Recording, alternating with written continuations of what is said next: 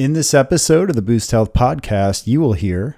So I, I, like the idea early on with clients of talking to them about what they want their highlights reel to be in two years' time, three years' time, four years' time, and get them thinking about you know the bigger picture about how you know, a- actually getting in shape, taking control of their health, take, getting fitter will allow them to p- participate in more activities. It's crossing into the other wellness dimensions beyond mm. physical, right? So that could be like what what is your highlight reel for career and what is your highlight reel for your emotional and social yeah. wellness because yeah, you're you're asking them to think about how you're going to apply this new wellness that they found. Even if all you're getting is a placebo effect, that's like the strongest documented effect in in medical science. So I'm I'm all for placeboing myself. It's really probably been one of the best things that's happened to me because I've done some different things within within different disciplines.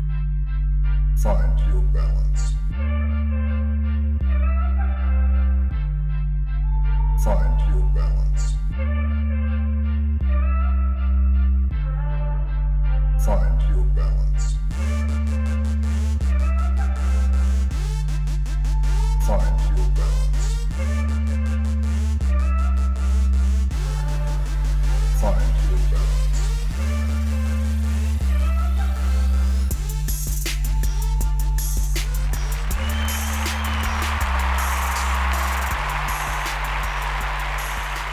Find your balance.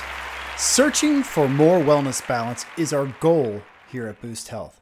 I am Paul Sandberg, the founder of Boost Health and your host. I'm a certified strength and conditioning specialist with the NSCA. I have a bachelor's degree in human biology, a master's degree in business, and I've been working in the wellness and fitness industry for over 19 years. On the Boost Health podcast, we cover the entire spectrum of wellness concepts and give you some actionable tips that you can implement in your personal health strategy. Now, my philosophy with this podcast and with Boost Health in general is to be open minded and try new things. Preconceived notions shouldn't get in the way of wellness strategies that could be a real difference maker for us. Have you ever tried a new wellness tactic and it surprised you in how well it worked? Those are what we try to uncover here. Thank you all for spreading the word about the show. If you think someone might enjoy it, please take a moment to rate and review the show in your podcast app. Q and A. If you want to ask a question for the show, just click on the green Ask Paul button on the podcast page on myboosthealth.com. So here is the listener question for this episode. Paul, you always talk about benefits of exercising early in the morning. But what if I am not a morning person? I have heard this statement from many a client in my years as a fitness professional. The answer is that you are a morning person, and so is everyone else. It is all about resetting your internal clock, which is actually quite easy and quick to do. Now, the first step is probably the most difficult. You must, must actually get up early for a few days in a row. But after you get up early for a few days in a row, most people find it's much easier to go to bed earlier, and thus you have reset your clock. So for example, I get up at 4:30 or 5 on most mornings, which might sound a little bit early to some of you that say you're not morning people, but you'll find that if you do that for a few mornings in a row, you actually have no trouble at all falling asleep at 8:30 like I do with our kids. Let's say you start with a 5 a.m. wake up and a 9 p.m. bedtime just to be reasonable. Now, this gives you eight hours of sleep, which research considers optimal, and gives you tons of time in the morning to practice gratitude, check your heart rate variability, exercise, get some work done, etc. And just like that, you've become a productive morning person who's getting plenty of sleep. Again, if you have a question for me, please click the green Ask Paul button on the podcast page on myboosthealth.com. Announcements. The Boost Health Performance Apparel Shop is open. Uh, we opened the store on October 3rd, and in this ordering period, we are including some really cool new winter pieces. We have hoodies, long sleeve cycling jerseys, running tights, thermal cycling bibs, and even a new special black kit called the Secret Boost. Just click on the shop link on myboosthealth.com to check it all out. Now, all listeners of this show can actually use the code BALANCE at checkout to save 5% off your order. That's B A L A N C E, like find your balance to save 5%. Newsletter. If you haven't already signed up for the weekly Boost newsletter, you can do so very simply by entering your name and email into the form on the homepage of myboosthealth.com.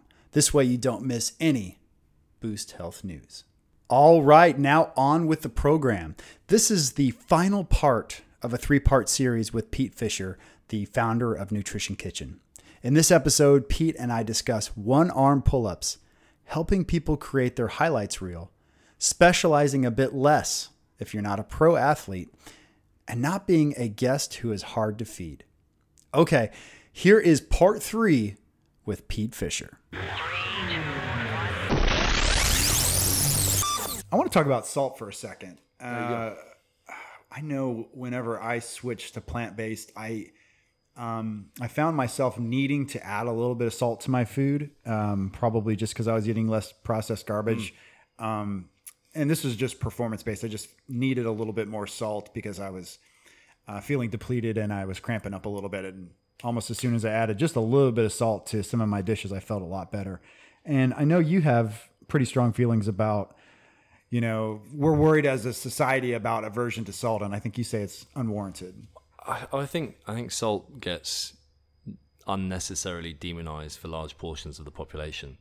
Um, uh, with Nutrition Kitchen and the way we plan our meals, we do like we actually kind of fall in line with the, the prevailing wisdom. We do keep an eye on the amount of sodium in our meals. Um, we do season the meals because I, I don't see a reason not to.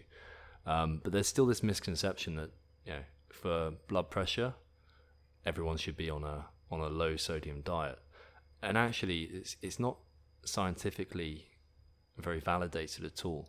Um, and even in, in in the general population, people who don't have any kind of hypertension whatsoever, um, I think something like eighty percent of people are not um, sensitive to salt it won't increase their blood pressure. That's a pretty big number. Um, in people with pre-hypertension, I think the number is seventy percent. So that's people with signs of high blood pressure.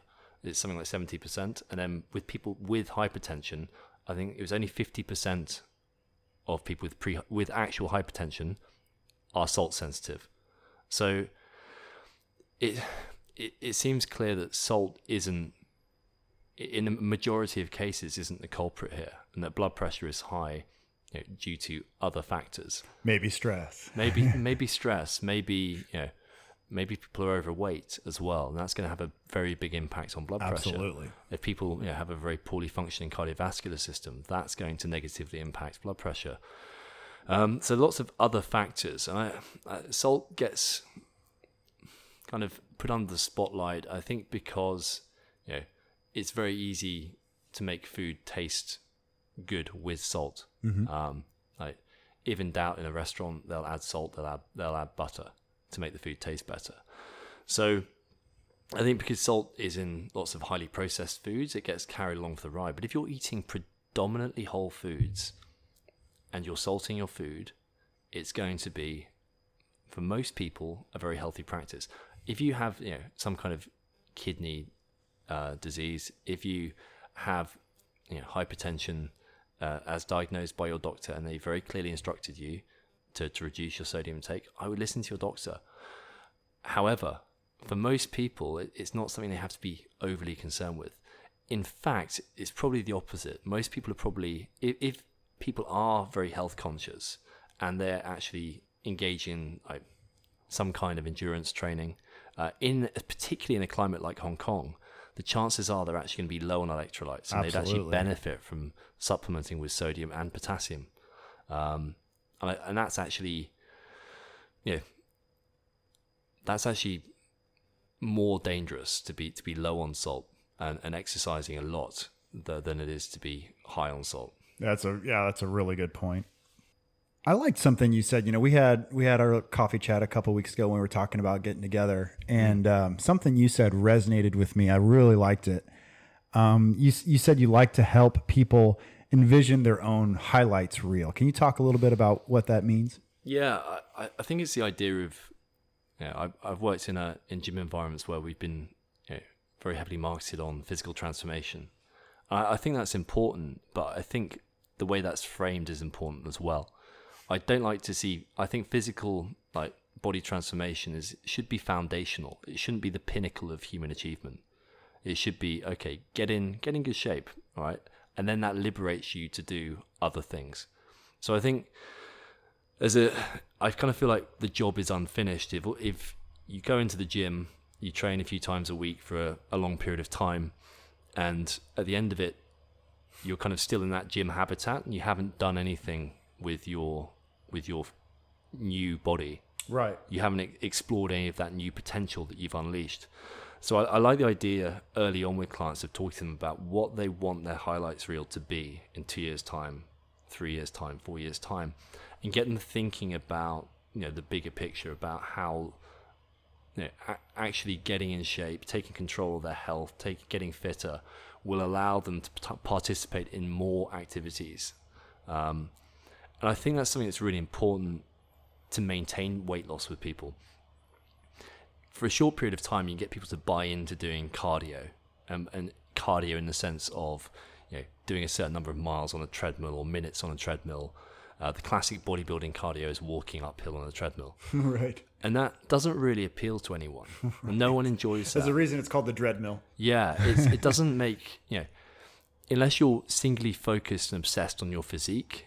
Walking uphill on a treadmill is only really good for listening to podcasts. right. That- exactly. that's the you know that's the only way people can kind of reconcile it as a useful uh, way of spending time.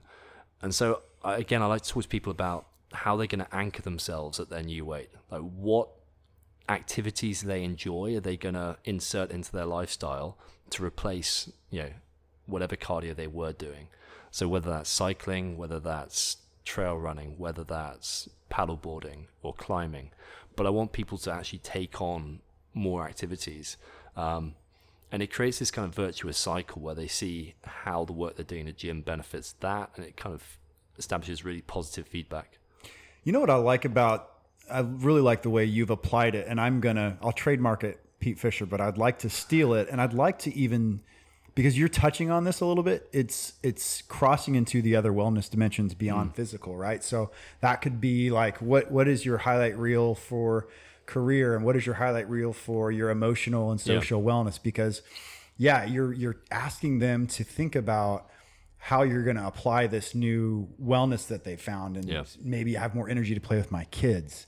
Yeah. Maybe, um, you know, maybe I can find extra time now to um, volunteer. I mean, it, it's it's so individualistic Mm. and introspective at the same time to to make them think about that and how they're going to apply it across everything. Yeah. It's cool. Well, I think it, it kind of ties in because it ties into the, the social and kind of emotional wellness. Because I think when you talk about these activities, inevitably they end up taking people outdoors as well, and I think that's a big part of it. I think getting people getting people exposed to basic inputs that we've been exposed to throughout our evolution that we need. No, we need sunlight on a, on a daily basis. That's becoming more and more evident. So I think if you can get people engaged in activity that takes them outdoors for uh, you know at least an hour a day of skin exposure in the sun, they're going to be they, there'll be massive positive repercussions across their you know mental state, emotional state, you know, mood, energy, happiness. Like I mean, mitochondrial function. you know, Absolutely. Uh, there's a reason why I'm crowding up our residence here in Hong Kong with my three bikes because I don't have an indoor trainer. I it is a little bit dangerous to ride when it's raining here, but you know, I'd much rather get outside and and enjoy, you know, the environment that that is being given to us. And you know, it's interesting too like there's some pretty interesting research on grounding like if you Yeah. have negative ions built up from being in Wi-Fi or going on a flight or whatever, going out and putting your feet, if you can find grass in Hong Kong, or even better, the beach, like getting Yeah. in your feet, like bare feet, onto our planet. Like there's, it just makes sense. It's like even Yeah. if there's not science behind it, it's just intuitive. Like you Yeah. just need to do that, right? Yeah, even if even if the science all turns out to be complete rubbish, it doesn't really matter because you'll still feel better. Absolutely. And yeah. it's it, yeah, again, it's basic inputs. It's like even if all that does, even if you think you're earthing, but all you're doing is going outside and walking around and kind of decompressing from an indoor office environment, it's still worth it. Absolutely, Um, yeah. And again, it's like, yeah, the earthing thing. I, I actually I had an earthing mat a, a few years ago. I'm not sure about that. I think that was maybe a step too far. what was in it? Do you recall that Um, Oh, they it was pieces was- of dirt? no, no, no. The earth, the earthing mat was one that you, you you plug it into your wall socket and it earths in the same. So it's it's using the earthing mechanism from your plug oh, gotcha. to ground you.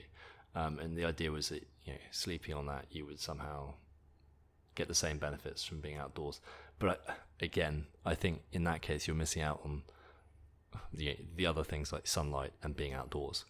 Um, But you know what I like about that, though. Uh, that's something else we have in common is you just you have to be curious and open minded to try new things. I mean, uh, you know, if it doesn't cost a fortune and and, and you know, there's it seems like a good idea. Give it a shot. You never know. I mean, that's I mean, I mean, even if even if all you're getting is a placebo effect, that's like the strongest documented effect in in medical science. So, I'm I'm all for placeboing myself. absolutely like, yeah. as much as I can.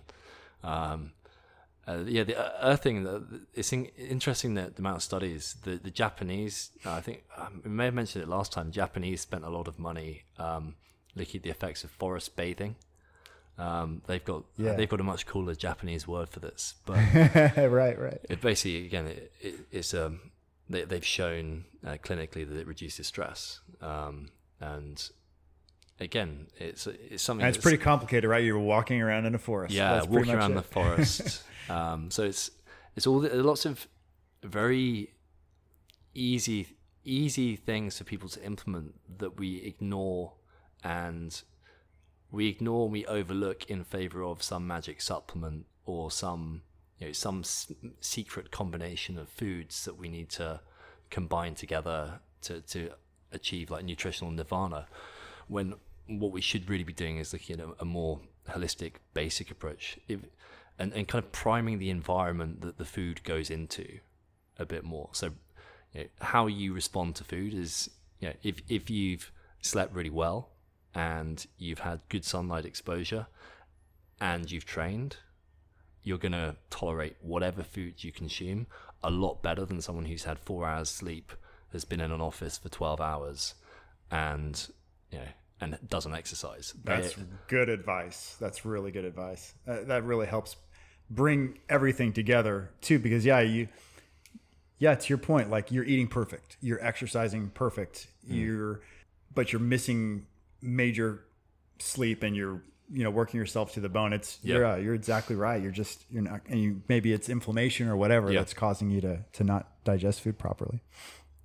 So you're a fit guy. Broke you broke my hand when you shook it earlier, which is what I always look for.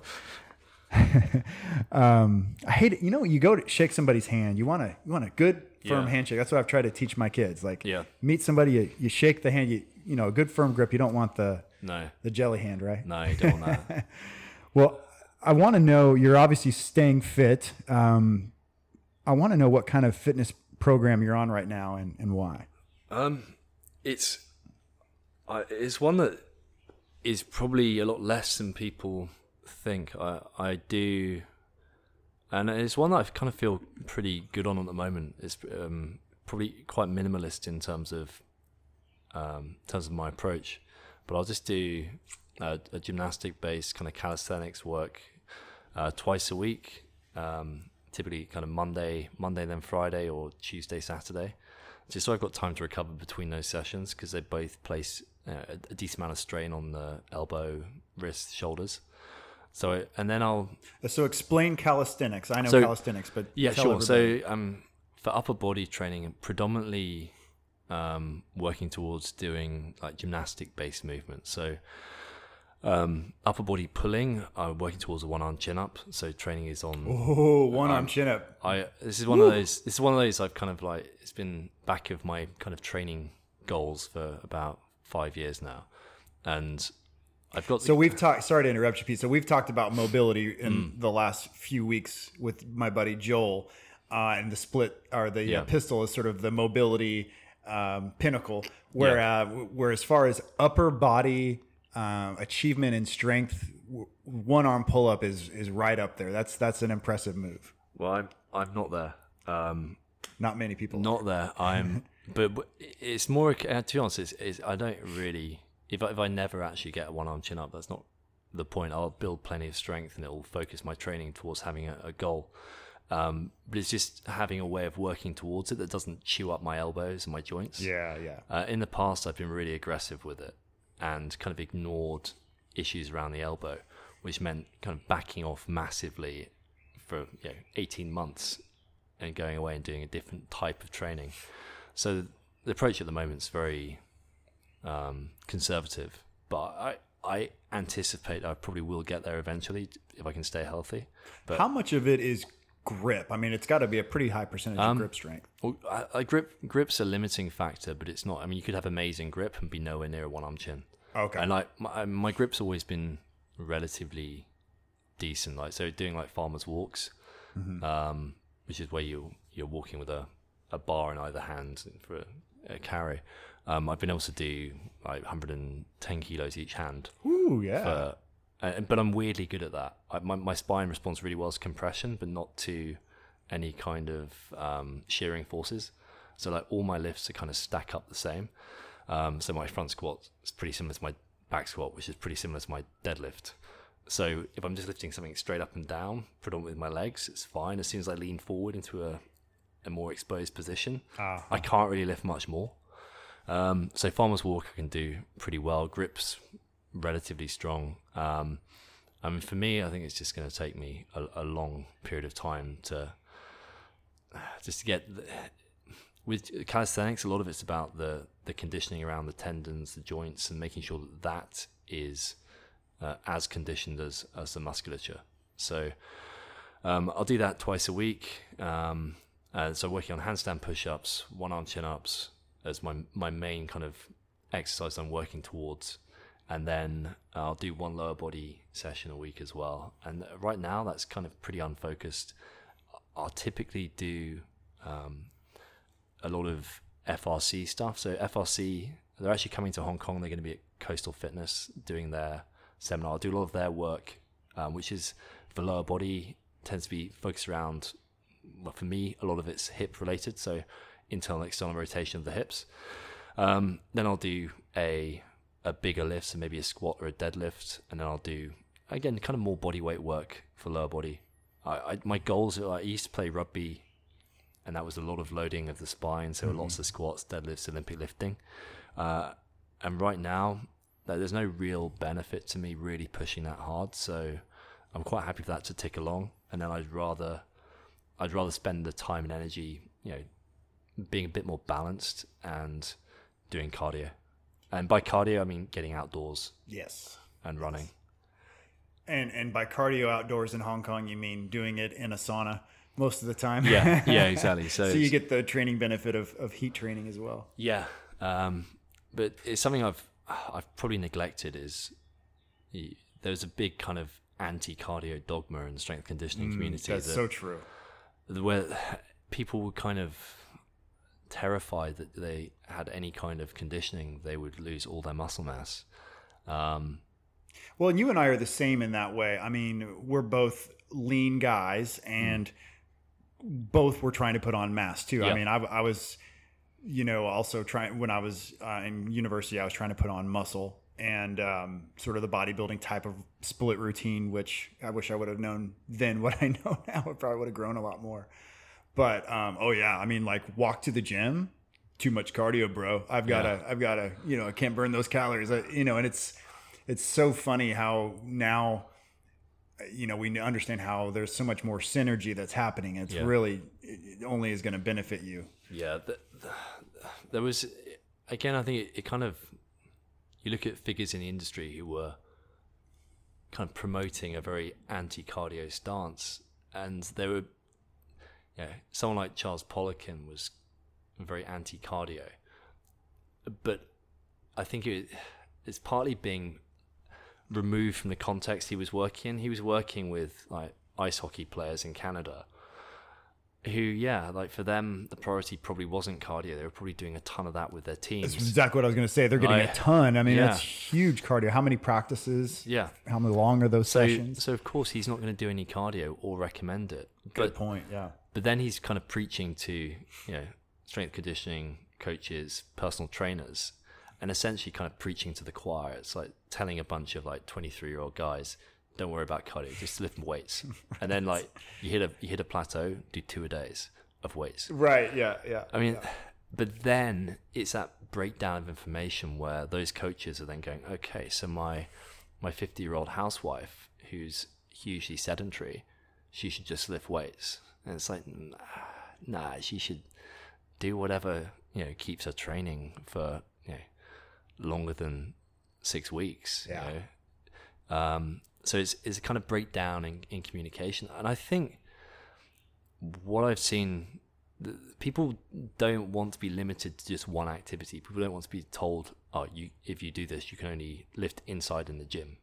That's it. That, that shouldn't be where it ends. Like people want to do more. They want to get outside. They, and I, I think this is kind of, I think CrossFit is partly responsible in, in a very positive way. I think for showing people that you can be pretty muscular and have good conditioning. Yes. So I think CrossFit, despite obvious there is there are some limitations and some issues with CrossFit, but I think in terms of breaking that mold of being specialists and only being able to do one thing, um, it should take a lot of credit.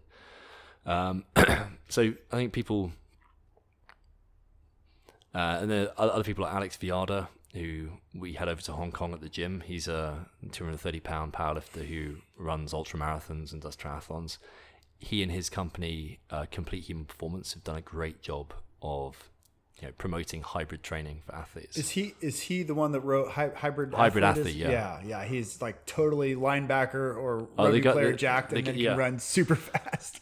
But it, I mean, it kind of, I mean, it kind of tallies with my own experience as well. Like playing rugby, like yeah, these guys have got amazing conditioning, but they're like some of the forwards, back row forwards, are running around at 105, 110 kilos, but their conditioning is awesome. Like clearly, the fact they're so conditioned isn't impacting their you know, their strength and their power, and, and, we've always known that it was ca- people were capable of being pushed in multiple directions at once. Um, and again, it comes back to that. It's, it's true for kids. Don't specialize too early. Yes. Then also for adults, like unless you're a professional cyclist, bodybuilder, triathlete, do more. Like do other things and stay like relatively balanced because you're not being paid for it. There's no point kind of pursuing like performance goals that only really matter to you uh, at, at the expense of your health. I my first love is strength training. I have a, a guess that yours might be too. Just in Yeah. sport, uh, Yeah. just I just love it. And if I had to choose between, which I'm glad I don't have to, but if I had to choose between strength training and any of the sports or cardio that I do, I would quickly choose strength training. I just love it. Um, but I also uh, really got into doing triathlon. Um, even though I just did the short stuff and wasn't very good at it, I, I really enjoyed it Yeah. just enjoyed competing, I think. And this year I've I've had a bad knee injury and I haven't been able to race very much. I really haven't run for two months. And um, it's really probably been one of the best things that's happened to me because I've done some different things within um, within different disciplines that I maybe wouldn't have attacked as much. Mobility is one I've danced around forever. I've done Yeah. bits of yoga and I've done, you know, foam rolling and those types of things, but I've never actually done a full on mobility program. So to your point about over specializing and getting sort of stuck in a in a rut, even if you don't recognize it as a rut, it's it's so good to just try to continue to try new things, continue to branch out and and test your body. Yeah, because you're to your point, we're not we're not getting paid as as uh, amateur athletes. So nice I've had you for a long time. I just have a couple more questions for you. Um, oh, before we move on, I have, I actually have to bring up handstand push-ups. Okay. Yeah. handstand push-ups for me, I've been working on these too. I love them. Um, I'm still stuck on the wall. Um, my goal is to eventually push myself off the wall, feet on the wall, push myself off the wall, and, and do a couple. My friend Adam, who's you probably know a few guys like this too, or might even be one. He uh, is just an athletic dude. Like we'll go to the gym and he's always been able to do more weight than me. He's always been stronger than me. He's always been more athletic than me. Um, and he's the one who got me started on the handstand push-ups. And he, and uh, we were at um, we were visiting Phuket. Our families went to Phuket together, and I was like, "Oh, Adam, I want to get, I want to get a picture of me doing a uh, handstand over here in front of the beach." Yeah. And uh, I was like, "You should do it too. We should each get a picture of it. It'll be really cool." And so I did it, and we were able to capture a, pretty decent picture. And he went up, and he just starts in the middle of the ground, like no nothing to push against. He just starts doing handstand push-ups. like, are you kidding me, dude? He's just so athletic. So my question is, what style are you performing? Are you using the wall at all? Are you trying to move off of it? And, and then are do you have experience with these people, not just guys, but just people that are just naturally like gifted with, Yeah. with these things? Um, so I do them in training. I'll do them uh, facing the wall. Okay. So facing the wall, and that allows me to basically maintain body line and allow the head to track forward. Because when, you're when you're performing, you want to be at a slight angle, um, and you want to be basically making like a a triangle with your kind of uh, forehead nose area between forward between the hands. So your toes are on the wall. Yeah, toes on the wall. Gotcha. And then just trying to minimize the need to actually have the toes in contact. Um, So, so I'll- gently sort of getting yourself Yeah. off of there and, and So- see if you can maintain. So so that'll build all the strength that will translate to like handstand push-ups, like freestanding ones. Um, I can do. I mean, at the moment, I can probably do two, two or three freestanding ones. Nice. Um, if the strength is definitely there, if I'm struggling, that's due to lack of actually practicing handstands. Um, in the past, I've been able to do about four or five, uh, but it, again, it's a skill that half of it is just holding a decent handstand and being stable there, and the other half is having the strength through the range. The biggest training tip is: Are you kicking up onto the wall? Yes. Yeah. Bit- but I'm facing the other direction. So I need to practice the Yeah. way you're suggesting. Yeah, I think definitely just switch around because then you can work on a better body line, and then you can track your head coming forward as well. So you can you can track so you're coming forward and the the, the shoulder blades are gliding a little bit better. Um, that that's probably the biggest one I think. Um, but you can also practice that with just feet up on um, feet up on a bench as well. So you can practice that almost like a pike position Yeah. Yeah. um, and that, that works really well for getting for getting the reps in with good form because you, all you're doing is scaling it, and you can actually I mean you can make that almost as hard as doing them on the wall, um, but you just kind of minimize again minimize how much you're putting through your feet. Um, but yeah, I in terms of like athletic freaks, I I know I'm I'm very very middling as an athlete, and I I I was I achieved a probably I probably maxed my potential based on getting into strength conditioning before everyone else. Um, and then I quickly found that more genetically gifted athletes, once they started training properly, flew right past me in, in terms of what we were doing. And so it was like, despite, you know, me being really into it, like really up on the technique, practicing a lot, I would get outlifted eventually by guys who weren't really into it, but were just freaks.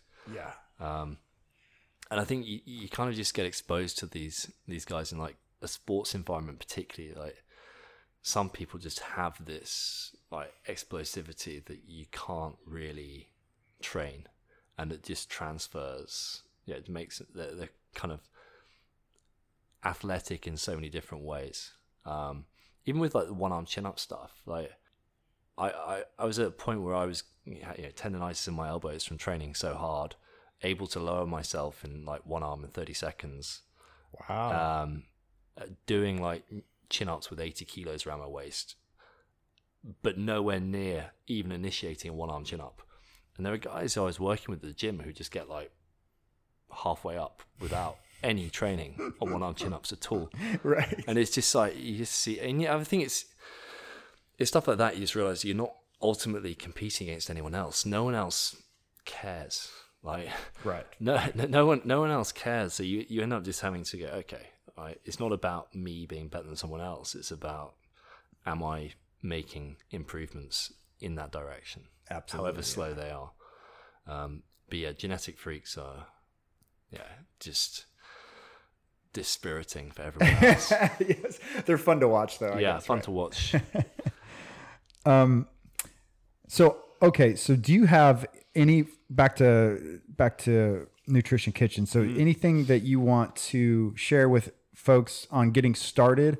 First of all, where where do they go um, to get started on Nutrition Kitchen? And is there any promotions or things you want to talk about with with Nu- Nutrition Yeah, I mean, we we just launched in Singapore, so um, I mean, you can just just Google Nutrition Kitchen. Um, we should come up at the top, unless some of the other companies have spent a lot on Google Ads, um, competing for our name. Uh, but we should come up top on those, so you can either Google that or go to www.nutritionkitchenhk.com or nutritionkitchensg.com. Um, in Singapore, we've got a early bird offer that's I think running until the end of this month. Actually, I we might extend it. Um, I'm not sure when this podcast is going to go out. So, um, but it's an early bird offer. So there's I think it's twenty five dollars off the first order. Um, and we tip we do run uh, regular discount codes as well. So it's always worth um, check in either with your office who might already have a corporate partnership with them. Um, check in with your personal trainer, um, and if not, just email our team and we'll get back to you. Fantastic. And one last question, Pete. Um, I know I've kept you a long time. I'd like to know how, how you find your balance, and part of part of uh, finding your balance, I know, is sort of how you personally sort of define what what balance is. But I'm curious to hear, with all of your knowledge and experience, what what helps you find your wellness balance. Um, I, think that's it. It's just trying to stay you know, somewhere in the middle, right? Not not veering off towards extremes. Um, the the kind of the more I kind of go down the rabbit hole and to the point where you start pursuing slightly antisocial behaviors, where you become a guest who's very hard to feed. Um, you become someone who's not fun on a night out because you're not engaged, you're not having one or two beers, or you end up kind of alienating or isolating yourself, that's not a very healthy place to live long term.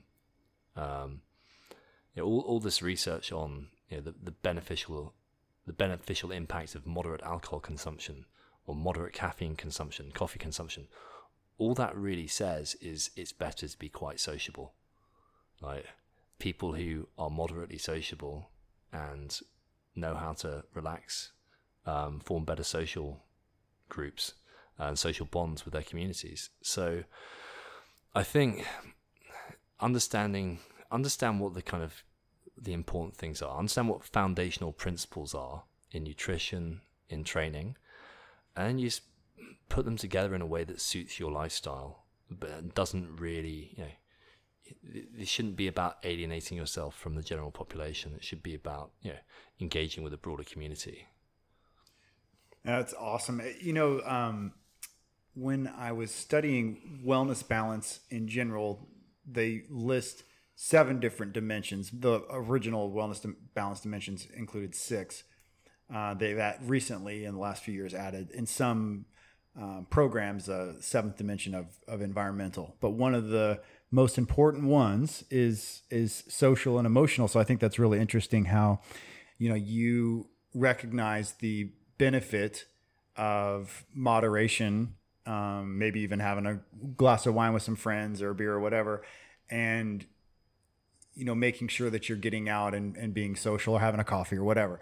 Um, they've done studies in nursing homes where they've found that people that have the best cognitive function are those that have the best overall wellness balance. And what's one of those environmental dimensions? Social. Yeah, So I, I think you're dead on in in in not taking becoming. I think Jules said it well too. He said don't not becoming so beholden to your program Yeah. that you're missing out on on life. yeah, yeah. I think that I think that's something that people who are, I think everyone who's kind of been in the fitness industry has gone through a period of time where they've they've kind of everyone's kind of gone through that stage where they have like really particular eating habits or really kind of restrictive um, behaviors around how they should socialize and what they should do. Um, and, and it's for me i've just found it it's much healthier i'm, I'm much healthier when i have that that kind of balance in my life where I'm able to, you know, able to enjoy a, a drink every now and then. Like for me, like in the past, like I've probably like turned out. I've gone to the pub with my dad, and I know that he's wanted me to just have a beer with him. And in the past, I've probably like gone, "Oh no, I'm, I don't want to drink today," and like, and now I'm, I, I don't care. It's like I don't. I, I, I I understand better the consequences of me drinking, like, which are, you know, in the long term, like tiny, Right. uh, and and I and I can ki- have more perspective now. And I think, but maybe it's having kids of my own. I don't want to be, I don't want my son to be like, nah, not. Um, but kind of understand, you know, the benefits of just being more relaxed. Mm-hmm. Um, Absolutely, yeah, yeah. That's that's good advice. I really like that, and I think that uh, you're you're exactly right. I mean, just figuring out. I think why people. I, what I'm trying to say is, I think, like you were saying, people in the fitness industry go through that phase, and I mm. I can envision myself there as well. And I wonder if it's about trying to find what would it be like if I did this? Like, would mm. I find whatever it is, the striations in the abdomen or whatever? Yeah. Like, if I if I just cut this out and am- I'm a crazy introvert and don't do anything, what will I what will I be at that point? If you're just Yeah. looking at the even just the cosmetic piece of it, and then you find it doesn't really make that big of a difference, and I actually feel a heck of a lot better if I give myself if I Yeah. if I give a little bit on some of these things. Yeah, and I, it's, uh, I remember like trying to be like gluten free at some point, or like trying to be paleo, and it, you end up with this uh, weird relationship with food where like, you, again, like you become very hard to feed. Like you go around if someone's having pasta, or you can't have bread in a restaurant, and actually the, the leanest I've ever been, I was. The only thing I was restricting was was calories. I wasn't I wasn't deliberately eliminating, and that's I mean restricting calories that's hard enough. Like especially when you get really lean and you're like hungry all the time, and like there's no need to make it harder by needlessly restricting other food groups. Like it's just kind of heaping misery misery upon misery, and, and and making the chance of kind of having a full breakdown and binge much Yes. much higher. So, um, yes, I I found that I was at the point I'd been kind of like track, uh, not dieting, but just tracking my food intake solidly for about maybe nine months, and and not kind of restricting, like probably averaging about three and a half thousand calories, but just being very very aware of things, and I it felt really good, but I wasn't restricting. There was nothing that was off limits to me, and Right. within within the context of three and a half thousand calories a day, you still got a lot of scope to include foods that you really enjoy eating. Absolutely, well. yeah. Um, I think people look past that. They think, oh, three and a half thousand, it all has to be these kind of clean, healthy, whole foods. It's like try try eating like three and a half thousand calories of only whole foods. It's really hard. Right. Um, yeah, that's true. So, um, yeah, I think just not being dogmatic, not really, um, not really feeling I have to kind of champion a particular side in an argument as well. I think that's been that's been useful. I think that's just a kind of maturation that comes like just from getting older. You realize there's a lot more that you don't know. Um, you start being a bit more empathetic to the other side in whatever argument. Um, you get more educated. You understand what the you know the foundational principles are that are kind of non-negotiable, and you understand that everything else is preference, whatever works. Um, so yeah, intermittent fasting works for a lot of people. Like I'm, I'm not going to argue against someone and try and convince them not to do it. Um, if the rest of their diet's looking great, fantastic, great for them. I, I do, I use it. You know, I'll do if three, four, five months at a time where I might do that. If I'm trying to ramp up my food intake, I probably won't use that because it's not, it's not conducive to that strategy. But um, if I was an athlete, I probably wouldn't do intermittent fasting. I'd probably find that would limit when I could train. Um, But I think just retaining retaining kind of key core principles whilst being open minded to the idea that I might be wrong on lots of things is quite useful. It, it's tricky too. Uh, and to your point, maybe there's something about just like maturing and, and, and get- getting older. And maybe there's something to just our ability to access information now. Um, maybe, maybe folks will be a little bit less dogmatic, but I'm very open to new ideas now. And that's obviously, you know, sort of the theme of Boost Health is trying new things. I didn't used to be like that. I, Yeah. You know, I didn't, you, didn't train my clients with an open mind, there was pretty much you know one or two ways to do it, and so uh, part of it is information, and part of it is just you know giving yourself enough time to understand that that's really the best policy. Yeah, yeah. I think you work with enough people over time, you you realize that a lot of the stuff that people that you end up arguing with other people in the industry about has zero application to your clients anyway, and is is so far removed from being something they can apply in their daily lives that you're arguing on a purely like theoretical level, and when you simplify it into you know, a list of things that you want people to do on a daily basis, it becomes this kind of very pared down, relatively basic